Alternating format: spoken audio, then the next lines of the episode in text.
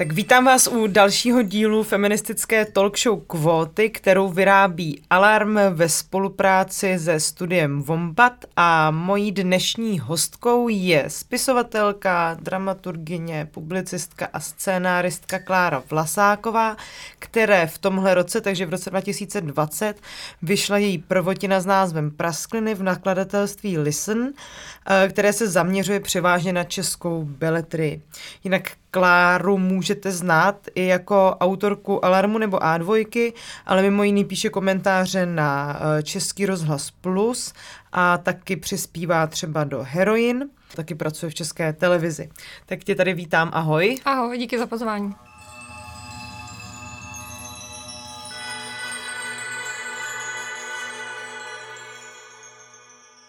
Kláro, chtěla jsi být vždycky spisovatelkou od mala? To je výborná otázka. E, jako chtěla, ale je to vlastně něco, za co se jakoby trochu stydím to říkat, protože osobně úplně jako nevěřím někdy tím uh, příběhům lidí, kteří začínají od toho, jak už od devíti let chtěli něco být a to se jim, to se jim povedlo. Ale spíš, že jsem si jak, uh, našla to psaní jako určitý způsob jak vyjádření a nějaký komunikace, komunikace se světem. Že mi se nedávno někdo ptal, proč píšu, což je vlastně taková jako úplně jako základní, no, jednoduchá otázka. A já jsem jako úplně bez nějakého promýšlení říkala, že je to pro mě jako jediný upřímný způsob, jak navázat nějakou komunikaci s lidma, což mě jako udivilo, že jsem takovej duševní mrzák, ale je to, je to, je to tak. No já, já jsem se tě na to zeptala, protože si pamatuju, že tvůj manžel Zbyněk si z toho dělal srandu uh, na Facebooku, tak je to taky mírně nefeministický moment, kdy citujeme v podstatě kruhem uh, manžela, který o umělkyni něco prohlásil a bere se to vážně. Uh, ty si letos vydala právě svoji uh, románovou prvotinu Praskliny. Mě by asi zajímalo nejvíc, jak vůbec proces toho psaní vypadal, jak ta knížka vznikala, uh, protože ona má na český poměry do specifický styl. Jan Bělíček ve svém úvodu k té knize píše, že to je trošku podobné Han Kang, to je autorka, která napsala třeba Vegetariánku. Uh, tak mě třeba jenom zajímá, jak vlastně to se procesovalo. Mm-hmm. No, jakoby na začátku byl teda určitě ten motiv té bílé koule. Já jenom vlastně asi jako fakt ve dvou větách přiblížím, o čem, o čem ten román určitě. je, že vlastně vypráví to Uh, příběh o světě, kde se uh, na zem snese taková bílá světelkující koule levitující, ta nic jako nedělá, ale pohybuje se tak nad tou zemí a vlastně lidi, kteří jsou dost jako vyčerpaný, vyhořelí a chybí jim nějaký přesah, tak si do té koule projektují různé věci, co by to mělo být a jako dost od ní očekávají. No a tenhle motiv já jsem měla jako celkem dlouho, ale jako tak netečně se mnou byl a nic nedělal a potom vlastně se to začalo... Jako ta koule. Hmm, pot... to tam, tam je takový ten motiv hlavní, kde se furt opakuje, že koule jo. zůstávala pořád stejná ke všemu. Ke všemu zcela netečná. Zcela netečná. Hmm. Tak no, ty jsi byla taky netečná, ano, ty jsi byla netečná k té netečné kouli. Je, je to tak a potom se to vlastně na sebe nějak jako začalo nabalovat skrz ty skrz ty vlastně pracovní osudy těch postav, že tam se to jakoby dobře sešlo, že jednak já jsem psala diplomku na, na genderu u Lubikobový o robotizaci práce, takže jsem vlastně jako dost načítala texty ať už od nějaký jako teoretického vymezení, co je to práce, jak se jako ta role měnila, až po vlastně fakty robotizační specifika, plus jsem do toho začala pracovat na, na plný úvazek a vlastně to dost je. Bylo toho jako hodně a nějakým způsobem ta, ta vyčerpanost a taková, jak pak moje deprese ze všech těch textů uh, začala i tvářet něco v tomhle směru a spojilo se to z nějakého důvodu s tou koulí, ale to jsou mm-hmm. takový, to jsou takový jako ne, neracionální věci, kterým já zase vlastně mm-hmm. tolik nerozumím, jak se ten proces jako um, řetězí. Já jsem v jedné recenzi se dočetla, že v té knížce chybí naděje, což mi naopak připadalo dost sympatický, respektive nevím, jestli bych eh, byla schopná takhle jako generalizačního úsudku o té knize, že se nemyslím, že je úplně beznadějná, co si myslím rozhodně, že je dost neurotizující. Ty tam pracuje s několika různými postavami, které dokonce se eh, v té knize postupně propojují. Přitom jako ten generální pocit pro mě byl, že pořád zůstávají hlavně jako sami, nebo jsou víc a víc možná opuštění dokonce. Uh, ty postavy mají úzkosti, berou třeba nějaké léky na právě na úzkosti nebo na nějaký jiný duševní nemoci. A obecně je to na český poměry zase kniha, která dost pracuje s nějakýma současnýma tématama, ačkoliv je to sci-fi. Jak vlastně se ti psalo sci-fi z budoucnosti do kterých si vnášela témata, který trápí dnešní českou společnost, ať už jsou to exekuce nebo právě nějaké jako úzkosti, proměna světa práce, proměna mm-hmm. rodiny.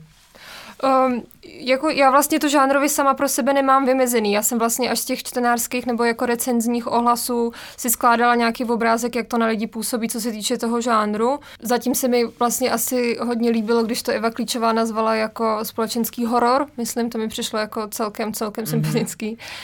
Mluví se o tom taky jako o dystopii. Jako, přesně jako o dystopii. Já vlastně s těma žánrovými prvkama pracuju dost jako volně, že pro mě je to spíš nějaká jako seriálně zesílená uh, forma světa, ve kterém žijeme. Já bych asi bohužel neuměla napsat čistokrivný sci-fi, a to myslím i to jako soft sci-fi, jo? když jako se mm. budeme bavit o nějakém jako rozdělení, že je tady nějaký hard sci-fi, který fakt pracuje s nějakým technologickým vývojem a s nějakýma predikcema, a pak je tady nějaký jako soft, který, který eh, zase to zpracovává trochu jinak ty věci. Ale no, pro mě je to fakt jako spíš o tom zesílení anebo jako oslabení určitých věcí, které mě třeba přijdou autorsky důležitý, nebo naopak jim tu pozornost věnovat nechci. No. Mně to vlastně na jednu stranu přijde jak celkem taková autorská nedůslednost, jakože nejsem vlastně schopná jako popsat třeba tu postavu fakt v určitém konkrétním městě, který já znám, protože mě to jak plně potom vypíná mm-hmm. veškerý nějaký fantazijní kanály nebo jako nějaký autorský kanály, mm-hmm. že já potom se prostě přepnu do toho, že jako třeba to popsat věcně a správně, což je jakoby pravděpodobně nějaká novinářská zkušenost zkušenost a aby se to autorsky nějak více rozjelo, tak si to potřebuju nějakým způsobem nějakým způsobem jako přesadit do, do mm-hmm. světa, který mám pocit, že jsem si jak tvořila spíš já, ale zároveň jako je v nějakém silném kontaktu s tou naší realitou, protože zase tu si neumím úplně odmyslet. Takový no. Inception tvoje.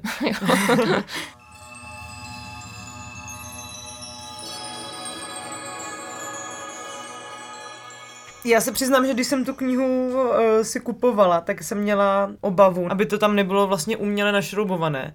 Já jsem si jako by vlastně při tom psaní zase tak moc necenzurovala a jako ne, docela jako úspěšně jsem si vypla takovou tu Uh, takový ten jako zpětný chod, který člověku říká, ale pozor, co na to budou říkat asi, asi ostatní. A tomuhle, tomuhle politickému jako křídlu se to nebude líbit a tahle skupina ti na to řekne mm-hmm. něco takového.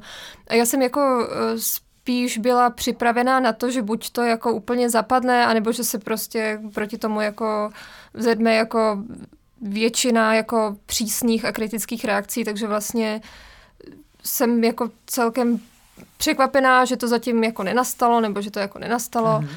Ale co se týče, co se týče těch, toho množství těch témat, tak uh, to jako nebylo tak, že bych si jako sepsala nějaký prostě jako list a říkala bych si tak. To do list a přesně. teďka tam dám tu klima a, takže, změnu. a jedem, takže přesně jako klima a exekuce a prášky a jedem.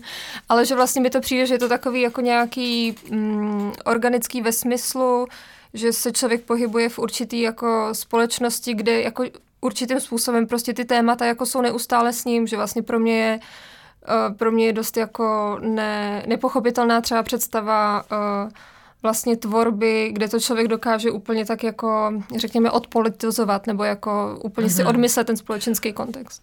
Což já si myslím, že se neděje. Cítím to trochu podobně, jak, jak ty říkáš, že nedá se úplně už v té naší generaci podle mě před některými věcmi zavírat oči, protože jsme jako součástí těch dějných procesů permanentně na nás dopadají a stávají se furt jako něčím uh, diskutovaným. No s tím já souhlasím, že vlastně pro ně by bylo spíš mnohem jako těžší autorský úkol, nebo nevím, jestli bych to zvládla, kdyby mi někdo řekl, abych napsala třeba jako nějaký kratší příběh, kde se vlastně ten společenský kontext... Století. No, přesně, anebo kde jako ten, ty problémy, co my jako řešíme, mm-hmm. najednou nejsou, že vlastně podle mě jo. si to prostě nejde odmyslet, no, nějak přirozeně. Přesto mám pocit, že takhle jako i část té uh, scény vlastně docela často funguje. Mě by taky zajímalo, jak se koukáš na současnou světovou i českou literaturu a co v ní uh, ty vidíš jako nějakou inspiraci a co ti v ní naopak uh, chybí. Já uh, třeba v poslední době čtu skoro výhradně jenom ženské autorky a došlo mi před časem, že to nebyla úplně vědomá volba, ale už jsem cítila nějaký přesycení té mužské perspektivy a byla jsem ráda, že i v těch českých překladech najednou začínají vycházet takové autorky jako Leila Slimány, nebo právě Han Kang a další. Ehm, tak co ty a současná literatura? Jako já jsem ráda, že to říkáš s těma ženskýma autorkama, protože já v poslední době jako zažívám něco podobného a je, vlastně jsem se cítila za to až tak jako provinile, že některé knížky nedokážu dočíst. Já jsem teďka přečetla s jako několika letem spožděním Kvítek Karmínový a Bílý, což je taková jako slavná knížka z viktoriánské éry od uh, autora Michaela Fabra. Teďka doufám, že to vyslovuju správně, já si nikdy nejsem jistá. A já jsem vlastně od něj jakoby četla nějaký předchozí romány a dokonce jsem s ní dělala jako rozhovor a ty knížky mě moc jako bavily a ten rozhovor taky. Ale ten kvítek, já jsem to prostě nemohla vůbec jako přelouskat a všichni mi to doporučovali. Moje i feministické kamarádky říkali, to si musíš přečíst, to je skvělý, ale on prostě tam jako líčí, je to z perspektivy jako prostitutky 19. století a jak on tam vlastně píše jako o sexu sexu, jak tam píše o jejím těle, jak tam píše o, mm-hmm. o mhm. těhotenství jejím, o tom, jak ona vlastně uvažuje o své tvorbě, protože ona paralelně k tomu, že se snaží nějakým způsobem přežít, tak píše jakoby román o svém životě. A tady on se teda dopouští toho, co je vždycky úplně šílený, když tohle ty autoři dělají, když ta jejich postava je vlastně mnohem jakoby hloupější než oni, jakože píše, nebo se snaží jako nějak tu skutečnost jakoby stvárnit, ale ten její styl a to její jako uvažování je třeba o několik levelů pod nima, aby jako asi podvědomě jako vynik ten rozdíl. Byla jsem z toho strašně jako rozpočitá a spíš jsem vlastně pořád hledala chybu na své straně a možná tam i je, hmm. ale jako já mám toho Fabra celkem ráda, dost se mi líbila jeho knížka od fakt takový čistokrevný scívko o takovým misionáři, který, který se snaží na nějaký nový planetě uh, tam mm. vlastně šířit víru. Myslím, že se to jmenuje kniha nových zvláštních věcí. Já se omlouvám, to říkám asi špatně. No ale ten kvít je karmínový a bílý, prostě měla jsem s tím hrozný problém a hlavně to byly fakt ty popisy Eh, té její tělesnosti a toho jejího jako sexuálního prožívání, kterým jsem prostě mm-hmm. nevěřila. No. Mm-hmm. Mm-hmm. no mně se tohle to stalo uh, s posledním románem Uelbeka, kde, který jsem právě přečetla po uh, nějakém skoro víc jak půlročním období, kdy jsem četla výhradně ženskou literaturu. Jako nebylo to takový, že bych se nějak jako výrazně rozčilovala, ale furt jsem si říkala, tak co on jako řeší. Že jsem si prostě říkala, to je takový jako, fakt se tady budu teďka prostě pár dní číst o trápení prostě chlapka dneska, co už prošel tou krizi středního věku a furt je tam jako by na tom blbě a je takový jako zoufalej a vlastně mi to připadalo směšné a uh, je mi to jako nepříjemný vůči tomu jako světoznámýmu, světoznámě uznávanému autorovi, jakože i z týmí jako čtenářský pozice, no. No, mně se, mně se líbí, když potom Elena Ferrante píše, nebo respektive jako její hrdinka v geniální přítelkyni tomu říká jako ženští literární roboti. Že to tam uh, ve chvíli, kdy tam kdy ta Elena vlastně sama začíná psát knihy a nějakým způsobem se stahuje k nějakému mm-hmm. jako světovému kánonu, tak tam jakoby strašně prostě se tře jako Madame Bovary a Anu Kareninu a říká, že jsou to prostě jako roboti se strojní muži, který mm-hmm. nějakým způsobem jako fungují, ale jsou pro ní jako ne, neživotný. A to mi vlastně přišlo strašně strašně jako odvážný. Jenom, jako Mm, instrumentalizuje ty ženské postavy, ty jo, tam vůbec, ty vůbec nemají, no, no, ty už nejsou ani roboti, no. To ne, ne, to je, to je opravdu jenom jakoby taková jako nádoba na ty jako sexuální fantazie toho chlapa, mm-hmm, no. Mm-hmm. No ale když to člověk potom jako už po několikátý, tak je to, tak je to jako, už se to moc nedá, no. Já jakoby ty jeho hrdiny, svým způsobem s těma vlastně jako pořád docela sympatizuju, protože mi přijde, že oni úplně nerezignovali na jo, to, jo. Ale jakoby to, ten popis těch ženských postav je taky jako hrozný. Já si to ještě pak vždycky představuju naopak, jako jak by asi byl přijímaný ženský román, který by podobně, trošku vlastně ta Leila Slimány mm. v té své první mm. knize, to má to v Lido Žroutově zahradě, mm. kde vlastně ona je t- tou jako antihrdinkou, která prožívá ty prapodivné sexuální vztahy a vlastně jako manipuluje s těma uh, milencema a používá je úplně instrumentálně, ale uh, zdaleka mi to nepřipadalo tak... Uh, jako šokující třeba, nebo tak neúctivý, jak eh, některý třeba romány Filipa Rota, jo, jakože hmm. vlastně hmm. jsem se tam furt ještě hmm. cítila, hmm. že uh, tím, s těma mužskými hrdinama je tam nakládáno nějak to. Ty jsi tady uh, zmiňovala Elenu Ferrante, ty jsi jednou pro web Heroin napsala takový text o tom, jak, uh, jak to funguje, když ženy píšou a odkazuješ se v tom textu vlastně na víc jak stali, sto let starý text Virginie Woolfový um, Vlastní pokoj, Uh, ty sama teda děti uh, nemáš, ale zmiňuješ tam vlastně podmínky pro psaní žen, jak se liší u žen a u mužů. A tak uh, mohla bys to tady nějak jakoby rozvést, ale mě by pak ještě zajímal ten moment um, i dalšího stupně nějakého zajištění, nejenom hmm. z té genderové perspektivy, ale úplně obecně. No, to je, to je super otázka. Jako takhle, vlastně ta Virginie Woolfová, ona to jako tam zužuje na dvě věci, jo? že vlastně autorka podle ní potřebuje nějaký příjem a potom je to nějaký vlastní prostor, jo? proto se vlastně i ta esej jmenuje vlastní pokoj. Ona teda samozřejmě jakoby vychází z žen jakoby svý vrstvy, což už je jakoby nějaká jako zajištěnější vrstva, ona vůbec jako nebere, nebere jakoby v potaz, že by třeba mohl psát ještě jako někdo, někdo, který na tom není ani tak dobře, jako byla ona. Ale co se týče toho zajištění, tak já si vlastně vždycky říkám několik těch ženských třeba i kolem nás a myslím, nejen těch, kteří jako už nějakým způsobem píšou, že už vlastně to berou jako nějakou formu, ve které se realizují, ale i třeba jakoby spoustu, spoustu žen, který by mohli psát, protože to vlastně cítí k tomu nějakou afinitu tak myslím si, že třeba jako čtenářství a, a psaní jsou celkem jakoby propojený nádoby a jenom to, že vlastně máme tolik čtenářek a že vlastně jako ženy jako obecně výčtu, jako beletry, taky o něčem svědčí, tak si vlastně jakoby říkám, kolik těch žen se k tomu vůbec jako nedostane z jednoduchého důvodu, že jsou prostě zavalený jednak uh, nějakým vyděláváním a snaze vůbec přežít, ale potom je to ta péče. To je něco, co vlastně mi přijde, že se pořád vůbec, vůbec neřeší, že pořád je tady jakoby určitý ideál úspěšný umělkyně, která to jakoby zvládne všechno a má děti a, a má, tu, má tu práci a zároveň jakoby se dokáže nějak jak umělecky vyjadřovat, ale přitom ta péče zabere vlastně jakoby tolik času, že máme spoustu kamarádek, jako autorek, který prostě se k tomu jak dostanou a vlastně potom se tam samozřejmě tvoří takový jak pocit provinění, že jako na jednu stranu nejsou zcela přítomný v tom jak rodinném životě a na druhou stranu jako ví, že jim jakoby strašně uniká ten čas a tady já bych si zase vypomohla tou Elenou Ferrante, která podle mě jako jedna z mála autorek strašně jako odvážně píše o tom, nebo odvážně, no to není zase tak odvážný, ale protože píše někdo, o tom, že, že to odvážný, že vlastně to jako nestačí. Ty její hrdinky říkají, že jako jim prostě nestačí být v uvozovkách uvozovkách jenom matka, jo? A teďka samozřejmě určitě jakoby spoustu žen, pro který je to jako poslání a naplnění a je naplnění a je to skvělý, ale je tady potom jakoby zase velká spousta těch, pro který to jako není dostatečný a ten tlak té společnosti, že přece teďka máš to dítě, tak to si směla rozmyslet dřív, je jako ostrý.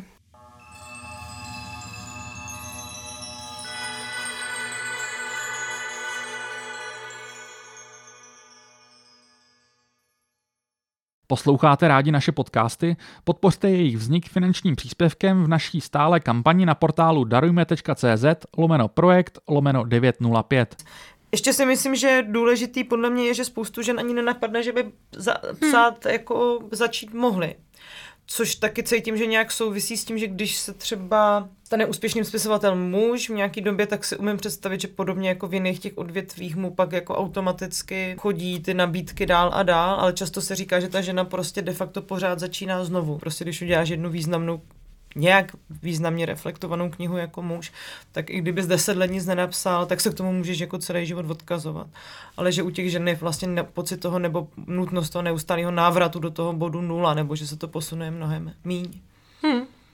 No, tady vlastně já si vždycky vzpomenu na to, jak my vůbec se bavíme o eh, jakoby těch čtených a prodávaných českých ženských spisovatelkách, jo, že vlastně... Jako Třeštíkový třeba. No, to, to jsem zrovna jakoby nemyslela a to jenom jako proto, že ji vlastně nemám načtenou, takže o ní jakoby nemůžu, mm-hmm. nemůžu jako říct nic ani pozitivního, ani negativního. Škoda. Ale myslela jsem spíš třeba, já nevím, jako Alenu Monštajnovou, Viktorii Hanišovou a vlastně tyhle ty autorky, které se většinou združují v nakladatelství Host, a mně vlastně přijde, že vždycky, když tu nějaký kritiky nebo poslouchám jakoby nějaký debaty, že tam vlastně jakoby zaznívá taková určitá jako schovývavost, že to jsou teda jakoby ty čtené, ty, autor, hm, ty čtené autorky, které vlastně píšou o těch ženských tématech a jejich hrdinkami jsou ženy. A vlastně jako musím říct, že z toho jako mi není moc do, dobře, protože protože kdyby jakoby tímhle způsobem byli prodávaný mužský autoři, tak, tak ta retorika je úplně jiná, jo? Tak Jasně. se tady prostě bavíme... Kniha o krizi maskulinity. No, no, no, prostě. no, přesně. Jakože Viktorie, Viktorie Hanišová zrovna,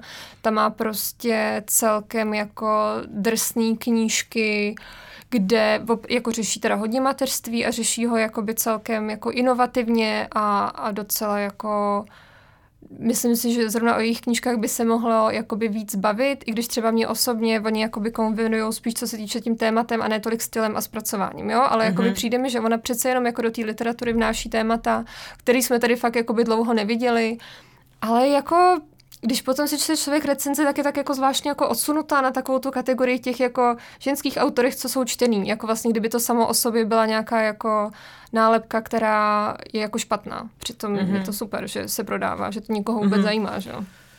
Jo, tak v tomhle kontextu, když zase budeme se vracet k Leni Ferrante, tak to je jako autorka globálních bestsellerů, která ale zároveň dokáže do všech těch svých knih eh, vnášet věci, které jako jsou intelektuálně extra uh, výživný, extra vlastně inspirativní a tematicky uh, rozsáhlý, ať už si tam člověk může najít, já nevím, uh, dění levicového a feministického myšlení v Itálii, nebo prostě fakt jenom tu, jenom v uvozovkách tu otázku péče. Myslíš si, že je Elena Ferrante muž nebo žena? Jako já si myslím, že je to určitě žena. Uh, to, že se, to, že se vlastně neustále pátrá po té identitě, mně to přijde takový, mm-hmm. si to představuji jako prostě, kdyby, kdyby se z ní jako strhávalo v oblečení, jo, z nějaký, z nějaký mm-hmm. jako ženský, že vlastně ona jako jednoznačně řekla, že prostě jako před sebe dá nějaký plátno a to plátno jako by nechce vůbec jako mm-hmm. narušit a chce za ním zůstat, ale z nějakého důvodu neustále prostě probíhají jako spekulace, kdo to je a, a jestli to náhodou není autorský kolektiv a jestli to prostě je, je jakoby dominantní teorie, která jakoby tvrdí, že je to jedna, jedna překladatelka, jejíž jméno já teda nebudu uvádět, protože jako respektuju teda to přání, jako to, to, to neříkat, ale ale jako strašně to, strašně hmm. to mi přijde jako ne, neumlká tenhle ten boj, ale zároveň si myslím, že vlastně to je jakoby součást její popularity, mm-hmm. protože myslím, že ta... ta Myslíš, že součást té popularity je i trochu v tom znejištění, jestli jo. tyhle jako ženský romany nepíše chlap. Myslím, že ne úplně jakoby konkrétně přes tu otázku, jestli to nepíše chlap, ale že my ji jako neznáme. Jo, že přece jenom jako... Já se často setkávám jako s tím, že lidi říkají, jo, to počkejte si vy feministky, to bude asi borec. Asi skřívnete snad. ne, to, to, to, jako, to, to, to, asi těžko, ale protože přece jenom jakoby ten, jak jsme se tady bavili i o tom kvítku karmínovým a bílým, jo, jsou jako věci, které který jako člověka buď přesvědčí nebo nepřesvědčí.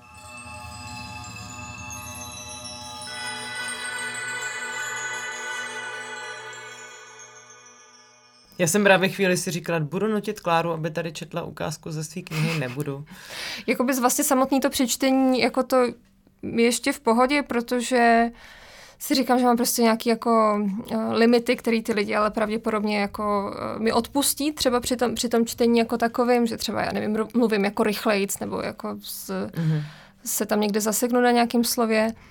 Ale spíš uh, jako občas se dostaví takový pocit jako nepatřičnosti, jestli říkám, je, že ta knížka by mohla být o tolik lepší a ty lidi si to přečetli a teďka sem jakoby přišli. A no, tak, mm. takže vlastně spíš, spíš je to taková jakoby kombinace nepatřičnosti, vděčnosti a studu, která, která se tak jako nějak zvláštně přelejvá, no. Někdy mám pocit, že bych se za to měla vyloženě omluvit, že jsem to napsala líp, že bych řekla, tak já děkuji, že jste přišli. Aha. A jako první věc, pardon. tak tady jsme dokonale předvedli, jak funguje takzvaný syndrom uh, podvodnice, který no, no. podle uh, sociologických a psychologických uh, výzkumů hmm. dopadá na ženy, které se navzdory úspěchu cítí pořád nepatřičně a takže si právě tenhle úspěch nezasloužili, protože to výsledný dílo mohlo být mnohem lepší. Já si to nemyslím. Myslím si, že knižka Praskliny je super a rozhodně si ji všichni přečtěte a Kláro, já ti děkuji, že jsi přišla do kvót a my se uslyšíme zase za nějaký čas. Díky. Ahoj. Ahoj.